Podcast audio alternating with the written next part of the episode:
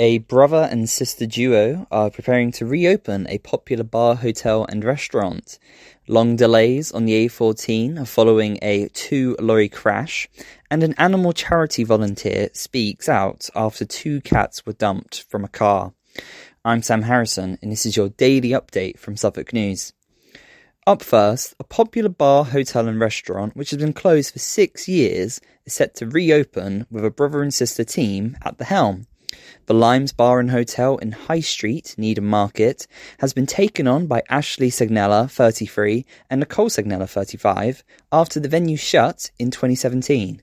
The siblings have since been able to give the hotel a major revamp with a new bar, toilets, and decor, while the majority of the building's wooden characteristics have been left in place.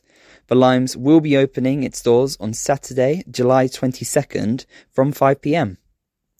Also, traffic along the A14 is still experiencing a knock on effect after a lane was closed following a crash between two lorries outside of Suffolk Village.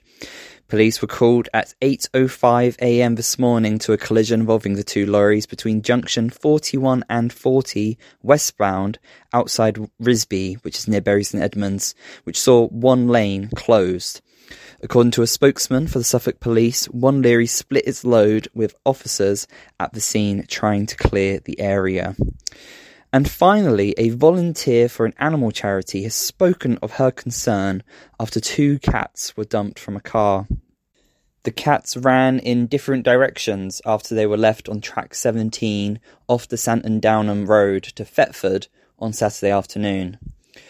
One of the animals, an elderly tomcat, was found a few days later and taken to the vet in Mildenhall, where he later had to be put down. The other cat, also an unneutered male, was found by a member of the public who has since been adopted and named Loki. Loki and the cat that died are not the only ones that are having been dumped in the woods in recent weeks and volunteers believe the cost of living crisis have contributed to the issue as pet owners are struggling to afford vet bills.